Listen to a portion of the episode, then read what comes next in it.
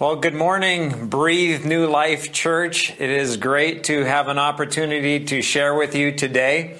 Uh, for those of you who don't know who I am, my name is Joel Wells. I'm the lead pastor of Harvest City Church in Regina, Saskatchewan, Canada. I've been the lead pastor here for about 10 years now. My father was the pastor for 23 years before that. I'm also on the leadership team of Lifelinks International. I first met uh, your pastor, Paul, I think it was a couple years ago now, in Winnipeg, Manitoba, in Canada, at our Lifelinks conference. It was kind of a uh, an interesting setup, so to speak. I was down in the foyer of the hotel and uh, I think I was just reading or something, and this guy comes up to me and introduces himself. It was kind of strange, and we figured out right away that he was uh, going to the Lifelinks conference. I'd never seen him before, and he had this British accent.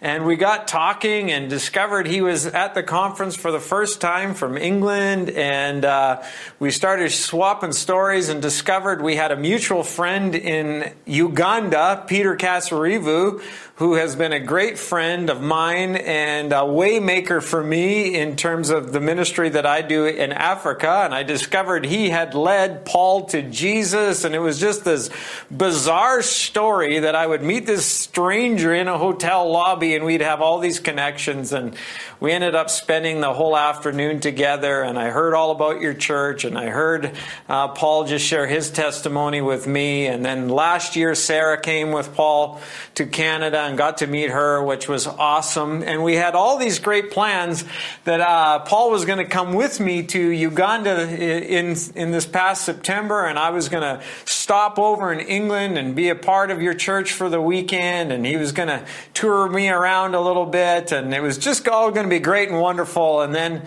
this stinking COVID hit and ruined all those plans, but. I am uh, excited to be able to, to share with you today, and I, I'm going to just share something really simple with you. This is maybe the most simple message that I have, and you're going to wonder, is this the best that this guy can come up with, perhaps? But it's not going to be profound, or, or, or sorry, it's not going to be deep, but it might be profound.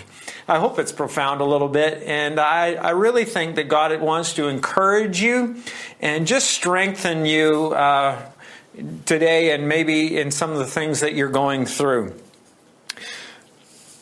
I want to begin today by just saying that God cares deeply about everything that you're going through. I want you to know that God sees you. He sees your situation. He sees all the difficulties. He, he sees all the details. And I believe that it's God's desire for you to know this morning that you are not hidden from Him. I believe that God also wants you to know that He wants to know you personally and wants for you to know Him personally. I think some of you, God is wanting to call you back into a deeper personal relationship with Him. You have known Him personally in the past. But some things have gotten away and you've drifted, and God wants to call you back to that place this morning. You know, some of us feel as though God has forgotten about us.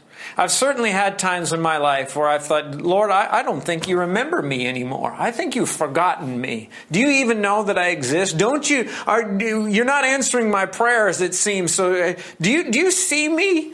Did you forget about me? Have you gone deaf, perhaps, or blind? We feel like God has forgotten about us sometimes.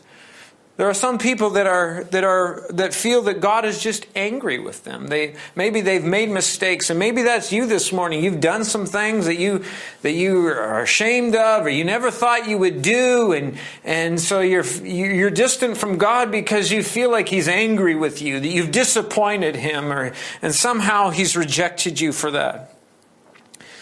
In the Bible, we're told the story of the children of Israel. And the children of Israel were in real trouble. They had, they had rejected God. They had turned their backs on Him. They had uh, begun to worship false idols and all sorts of things. And the judgment of God had come on them. And the anger of God had, had been uh, released against them. And, and uh, they were experiencing some disastrous consequences for the choices that they had made.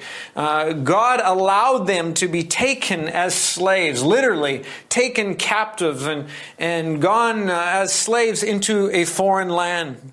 The, the mighty city of Jerusalem's walls had been broken down and, and were just laying in ruins. This city that had once been the proud city, the, uh, you know, the, the, the crown jewel of Israel, Jerusalem, in ruins.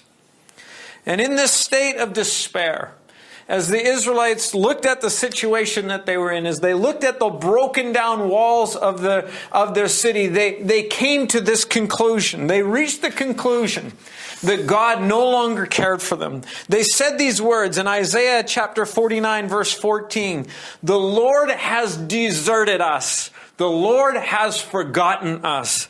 That was what they felt. Now, I have no idea. I don't know any of you. I, I have no idea of the circumstances that surround your lives today. But it's very likely that some of you are watching this video this morning and you feel exactly the same way as those Israelites did. Maybe you're struggling in your marriage, or maybe you're struggling in your relationship with your children, or maybe there's some health issues that you're going through, or some financial issues. Maybe even uh, with this COVID situation, you've lost a job, or, or, or, or it's put some financial pressure on you, or you're feeling alone, or you're feeling isolated. There's just all sorts of things that are going through your life, uh, that are happening in your life, and there's this, there's this real sense of, uh, of struggle and of loss, and there's this wonder, and this thought does God really care? Does God really see me? Has He forgotten about me? I want to tell you that I'm convinced that the answer to this question, does God care? Does God see me? The answer to that question is yes. He absolutely does. But I want to tell you, I didn't always feel that way.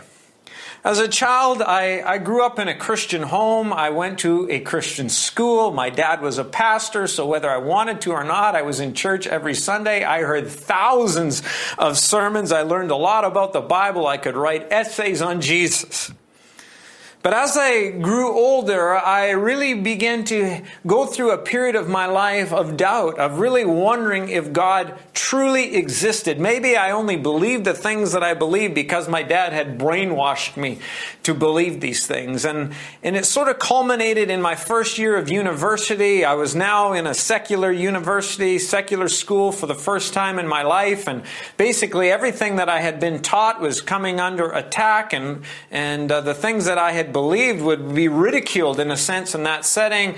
Uh, you know, my professors were atheists. Uh, they didn't believe in a creation story. So I had all these things coming against me and I had lots of questions. Is God really real? Does God really have a purpose for my life? Does He really see me? And is He, is there a God that's really can be involved in the details of my life? And I became I, I reached a point where I would say that I was desperate for God to reveal himself to me. I was began to cry out to God to reveal his power to me. You see, this is what I knew. I knew that if God was really real, then I would be a fool to not give my entire life to this God to, to, I would be a fool to not want to know Him and to serve Him. Uh, I would want to, to, to have my life uh, lived according to God's purposes if He was real. But I also knew that if God was not real, that I would be an absolute fool to ever go to church again. And I was coming to that conclusion. I was coming to that point in my life where I was ready to turn my back on the whole thing. I didn't have a personal relationship with God. Uh, church was boring to me. Uh, I just didn't see much point in it. And, but, but, I, but I was scared. I did not want to turn my back on God if He was real. And if He was real, I wanted to know Him. And so it sent me on this journey where I began to cry out to God, Lord, if you are real, reveal yourself to me. It's a long story, uh, but that summer, uh, after my first year at university, I was at a church camp in the USA. And uh, I can't tell you all the details of the story, but that night the, the Holy Spirit invaded the room that we were in. It was a youth meeting, and I saw the power of God in ways I had never seen it before. And I, I heard God say to me in my ears, Can you see my power now? And I knew God was speaking to me, and it scared me. And uh, I didn't let the, the preacher who was preaching that night pray for me or touch me because uh, I was sort of frightened by what was happening but I knew that God was real. And so I went home and I began to cry out to God with real fervor. I prayed more than I had ever prayed before. And I would, lit- I remember literally one day just in frustration, it just felt like my prayers were hitting the ceiling and weren't getting through. God wasn't speaking to me personally. And I remember sitting down in a chair in my room and just saying these words out loud. I was home alone and just saying to God, well, I don't know what else to say anymore, uh, God, but I want you so bad that I'm just going to sit here until you reveal yourself to me. And I sat there for a long time and, and nothing happened. And eventually I got bored and, and left. But shortly after that, I had an encounter with Jesus that changed the course of my life. I was uh, asleep in my bedroom one night, just fast asleep.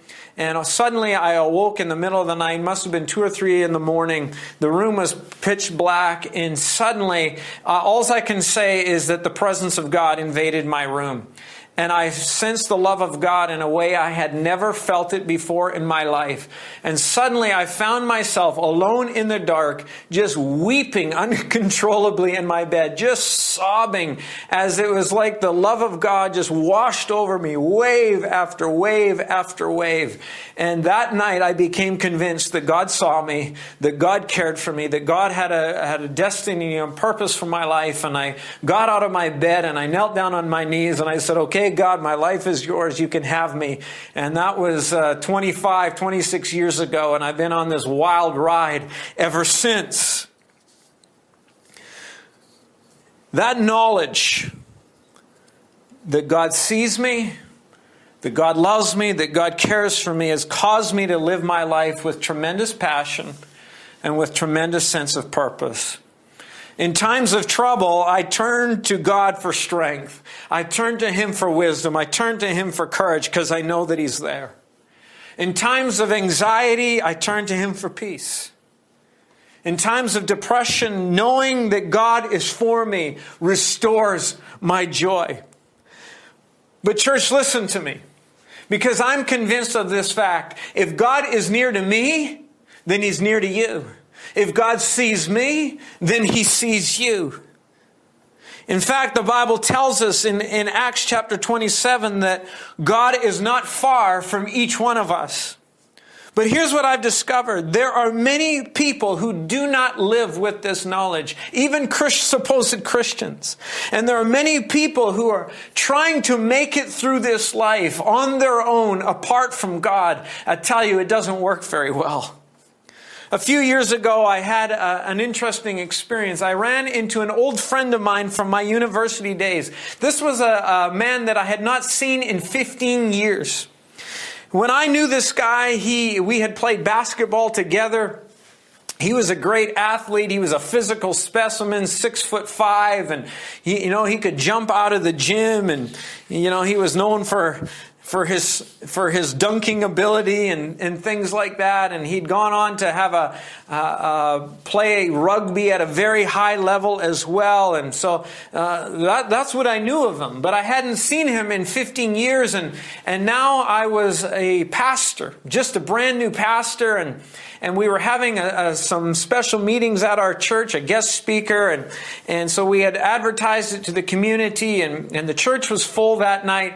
and I was just uh, at the back of the church, and the usher, one of our ushers, came to me and said, "Joel, there's a guy here who says he's an old friend of yours, and uh, he would like to meet you." And I was like, "Wow, who could that be?" And so the usher led me up to the front of the church where this guy was sitting, and as I approached him and saw him, I just I just froze for a second. I just literally froze in the aisle as I looked at him because I saw that he had dark sunglasses on and he had a white cane in his hand. And I realized I knew who he was and I, I recognized him and I discovered and I realized he's blind. My friend is blind. And immediately this, like, oh my gosh, what happened? And so I had to compose myself for, for a minute as I, as I went up to meet him. And it was, you know, it was a little bit awkward, but obviously right away I had to say, what happened? And uh, he said to me, "It's a long story." And I said, "Well, we should get together." And so, so we ended up getting together. I picked him up and took him for lunch, and and uh, began to share. Be, what happened, and he began to share this journey of how he had, had contacted, he got cancer in the brain, and he told me how he had literally spent ten months in a hospital fighting for his life, and they didn't think he was going to live, and it had been a living hell, and and eventually uh, they were able to deal with the tumor and got it taken care of, but he had lost his eyesight in the middle of it and it was just awful to hear the story. And then then he began to say that wasn't even the worst of it the 10 months in the hospital wasn't the worst of it. It was living, coming to this new reality that I was blind. My whole life was based on how uh, successful I was as an athlete. All my identity was tied up in, in being an athlete. And now I can't do any of those things. And I felt totally helpless, totally dependent. And he, he began to just share the story how he had just reached this point in his life where he didn't even want to live anymore and, and had become suicidal. And he had spent uh, weeks in the mental health ward. And it was just this incredible story. And so finally, I stopped him and I said, I just have to ask you this question because I said, you know, I've changed a lot since you knew me too. And, and, uh, and, uh, and that's a whole story in itself. And I said, I'm now a pastor of a church. You know, he said, I know, I heard that. That sound, that's crazy. And, uh, and I said, and so I said, I just have this question that I have to ask you. I said, you know, I've, in my time of being a pastor, I've seen people you know, with a lot that have gone through a lot of things in their life. And one of the things I've discovered is going through difficult things usually results in one of two things. Either people get angry at God and bitter at God because of what's happened to them and they get offended and they turn their backs on God. Or if they haven't known God, maybe this is a time when for the first time in their life they're like, I need some help, and they cry out to God and, and ask Him to help. And so I said, Was there ever a time in those 10 months when you're in the hospital or a time, a time even when you're in the mental health ward where, where you cried out to God and asked Him to help you? And this is, these are the exact words that he, that he spoke to me. He said, I, I never got bitter at God. He said, and I do believe there is a God, Pastor. He said, I believe that there is a God, but I think he is far too busy to be involved in the affairs of my life. He said, I think he's got more important things to do than me. I said, You didn't even cry out one time? He said, No, not even one time. And as he told this to me, my heart just ached for him because I thought of him facing all these challenges and death and despair and all this, thinking that God was too busy for him. And I began to share with him, as I'm sharing with you this morning, that God was near to him and God sees him and, and, God would hear his cries. You know, at the beginning of this message today, I told you about how the Israelites had become convinced that God had forgotten them, that God had deserted them. And, but I want you to listen to God's response to them. As they looked at these broken walls, as they saw themselves in captivity, as they said, Lord, you've forgotten about us. Here was God's response to them. Isaiah 49 verse 15. Never! With an exclamation point. Never! And then he asked this question Can a mother forget her nursing child Can she feel no love for a child that she has born? I mean, you know there is no greater love than a mother for her child. And so God is saying to these Israelites, they were like his children. And he's saying, can, can, a, can a mother feel no love for a child that she's born? It's, it's like a ridiculous question. But then he says this, even if that were possible, I would never forget you! Exclamation point. And then he says this, see, I have written your name on my hand ever before me is a picture of Jerusalem's walls in ruins. He says, I would never forget you. I literally have written your name on the palm of my hands. Now, when I read that, that just brings such a powerful imagery to me. And I think of, of times in my life where my wife has maybe phoned me uh, from home and said, Joel, on your way home today, I need you to stop by the grocery store and, and pick up some milk because there's no milk for cereal in the morning. And, the, you know, the kids are going to need the milk. And I think if I come home and, and the kids wake up in the morning and realize there's no milk in the fridge, I'm going to be in trouble. And so I get my pen out and I write on the palm of my hand, Joel, don't forget to pick up milk because I'm going to look at my hand hand over and over throughout the day and it's going to jog my memory. Even when I climb into my car at the end of the day, all right, I got to go get some milk. And God is saying to us, you are so important for me. I would never forget you. I have literally written your name in the palm of my hands. That's pretty cool. But you know, sometimes what happens to me is as the day goes along, maybe I've been working or getting nervous or something and my hands begin to sweat and that ink begins to rub off my hands. And I'll look at the end of the day and go, man, I was supposed to remember something, but I can't, it's all smeared. What was I supposed to remember? But there's another translation of the scripture that I love that puts it like this See, I have engraved your name in the palm of my hands. That's awesome. I've carved your name right into my hands, God says, so that I would never forget you. He says, See, you think I've forgotten you. you. You think I don't see. And he says, I've got a picture ever before me of Jerusalem's walls in ruins. I've got that picture so that I, I will never forget. That's awesome.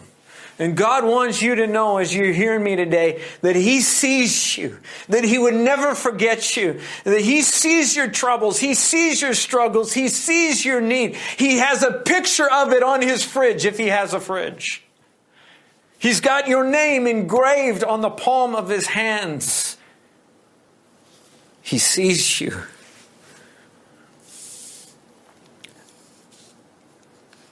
One time I had an amazing experience that proved to me just how much God sees us and cares for us and knows us. I was traveling to to uh, another city 3 hours away from my city to visit my grandfather. He was dying and uh, and so I just wanted to see him before he died. And so I was just going alone. I was alone in my car. I was actually looking forward to the drive. And it's nice to get away sometimes and just be alone. And I had these plans that I was going to put on some good worship music, and I was going to just pray, and I was going to worship God, and just enjoy some time alone and reflection and and I was pulling out of our city, and uh, right on the uh, as I as I was pulling uh, out onto the main highway to leave the city, I just had this thought go through my mind: Joel, you should pick up a hitchhiker. I hope you use that term in England, but somebody who needs a ride standing on, at the side of the road with their thumb out means, I, I need a ride. Would you pull over and pick me up? And so I had this thought, Joel, pick up a hitchhiker. And immediately I had another thought go through my brain or another voice in my head, and it was the voice of my mother telling me, Oh no, you can't pick up a hitchhiker because they, they, they could kill you. You see, when I was young, I remember one time seeing this guy standing on the side of the road with his thumb out and asking my mom as she was driving, What's he doing? And she said, Oh, he needs a ride. And I said, Well, we've got room in the back seat. Why don't we pick him up? And my mom was like, Oh, no, no, no. You don't know who this guy is. And he could get into the car. And once we're in the car and the doors are locked, he could pull out a gun or a knife. Or you don't know these people, Joel. It's dangerous to pick up hitchhikers. And so all my life, I've lived with this sort of phobia in my mind. You don't pick up hitchhikers. And so this thought goes through my brain. I'd never picked up a hitchhiker before. And I hear this thought, Joel, you should pick up a hitchhiker. I'm like, I don't want to pick up a hitchhiker. And my mom would be horrified if I picked up a hitchhiker. But I knew as I got to the edge of the city that there would be hitchhikers there because there always are. And so I thought, well, I'm going to slow the vehicle down and I'm going to look. And if there's somebody there that I feel like God wants me to pick up, and you know, if they look safe, maybe I'll let them in. And so uh, I, I, sure enough, I come to the edge of the city. There's about three or four people standing there with their thumbs out. I slowed down and sort of looked to the side to, to look at them, and they were getting excited like they were going to get a ride and walking towards the vehicle, but they all looked like they could kill me. So I stepped on the gas and just and just punched it. Uh, and never thought about it again as I drove the three hours to the, to, to the other cities spent some time with my grandfather, stayed the night. Next morning, I get up to come home. I have the same thought go through my mind as I'm leaving the city of my grandfather. You should pick up a hitchhiker. And of course, as I'm leaving that city, there are some that are going to be there. And so I went through the whole procedure, slowed down, checked. They all looked like they could kill me. And so I, I just kept going and I was having a great time with the Lord. I was worshiping. I was praying, reflecting. And suddenly, about an hour out of that city, two hours from my home city, there was just a, a place on the side of the road where there was one man standing with his thumb out like this, just a lone figure, sort of in the middle of nowhere. And as I blew past him at a hundred kilometers an hour, maybe even a little faster than that, this voice in my mind said, That's the one, pick him up. And so then I went for two or three miles where I was just debating with God. Is this God? Is this just me? Is this craziness? And finally I thought there's only one way to find out. And so I, I said, fine, Lord, if this is you, I'll turn around. And if it's really you, have him be there. And if he's still there, I'll pick him up. And so I, I did a little U-E and, and turned to drive back the three miles, just hoping and praying he wasn't going to be there. But sure enough, he was. And so I pulled over and and uh, I'll never forget it because he had a little backpack on, on his back and he had this giant bag that he was carrying that I had to put in the trunk, or do you guys call it the boot? I had to put it in the trunk of my car, and I remember thinking that bag could fit a body in it. It's like a body bag. I didn't even want to ask what was in the bag, and so he gets in the seat beside me, and he he reaches down into his backpack, and the first thing that he pulls out is this book, and it's on Buddhism. I could just see by the title it had something to do with Buddha on it, and I thought that's interesting. And so I, I just, uh, you know, I said, that's an interesting looking book you've got there. And he said, yeah. And, and uh, I said, why are you reading that? And he said, well, it's a bit of a long story. And I said, well, we've got a couple hours here to my, to my city. And uh, I said, where are you from? And he told me that he was from, from uh, just outside of Toronto, which is like a 30 hour car drive. Canada's a big country from where I live. And I'm like, man, you are a long ways from home. And uh, I said, What are you doing here? And he said, Well, truth be told, he goes, This might sound a little strange, but I'm on a journey to find God. What? I said, You're on a journey to find God? And I said, These words just came out of my mouth. Well, it's your lucky day because I know him. and uh, he kind of. He kind of looked at me a little strange, and I said, "What's your story, man?" And he says, "Well," he goes, uh, "He goes, uh, well, he says, I don't, uh, I'm not sure how to say this. He goes, but I've done a lot of bad things in my life. And I, and instantly I was like, oh Lord, my, what my mom told me was true. And he said, uh, he said, yeah, I've done some really bad stuff. And I didn't have the courage to ask him what it was. And he said, I have a court date coming up in, a, in about a month. And he says, I'm, I'm going to go to prison. I'm guilty. Uh, I'm going to go to prison. And so he says, I've kind of got a month before my trial, and I just decided I'm, I need to find God. And so I just thought I'm going to hitchhike across Canada and see if I can find God. I thought, this is crazy. And so for the next two hours, I just shared Jesus with this man. And and uh, this young guy. And by the time we got to my city, I wasn't done. And so I said to him, uh, Why don't you come and stay the night at my house? You can use my shower, sleep in, in the bed, and, and we can continue the conversation. And he, and he said, Oh, you would do that? I said, Of course. And so while he was in the shower, I'm phoning my wife. I'm saying, Ange, when you come home, uh, from work today. I, there's going to be a stranger in the house. It's a long story. It's God. Trust me. I picked up a hitchhiker today. It's, it's wild. And so after he got out of the shower and sat down on my couch in the living room, we just begin to talk some more. Suddenly I had, had this picture or almost like a video happen in my mind and I saw this, this little boy running down a hallway in his house and, and uh, bursting into his bedroom, jumping onto the bed, lying face down on, on his pillow, and taking the pillow and putting it up over his ears. And I just couldn't get this video out of my mind, this, this imagery out of my mind. And I thought, I must be hearing from God. This day has been so crazy. This must be God. And so I stopped this man. His name was Charles. And I said, Charles, sorry, just as you were speaking, I just had this, this image, this video being played in my mind. I don't know what it means, but I think it's going to mean something to you. And I just described to him what I just described to you. And as I was describing it to him, he just began to weep in his chair. Like just sob uncontrollably, shoulders heaving. You know, the snot coming out of the nose kind of cry, like it was ugly. And finally, when he got his composure, I said to him, Charles, what did I just describe? He said to me, How did you know that? I said, What are you talking about? How did you know that? And I said, Know what? He goes, You just described the most vivid memory I have of my childhood. I said, What are you talking about?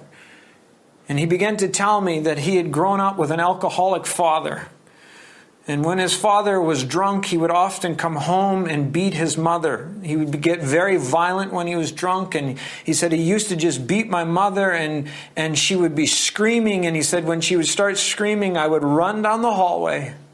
I would slam the door of my bedroom. I would jump onto my bed. I'd bury my face in my pillow. And I would pull up the pillow over my ears so that I wouldn't have to hear her scream. How did you know that? He said. I said, Charles, this has been a bizarre day. I've never picked up a hitchhiker before, ever in my life. And God told me today, as I was driving past you on the road to pick you up, you see, God sees you.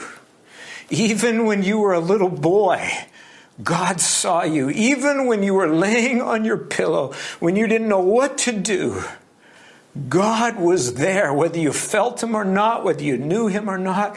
God was there. And here you've been going on a journey to find God. And what you need to know is that God has actually been looking for you.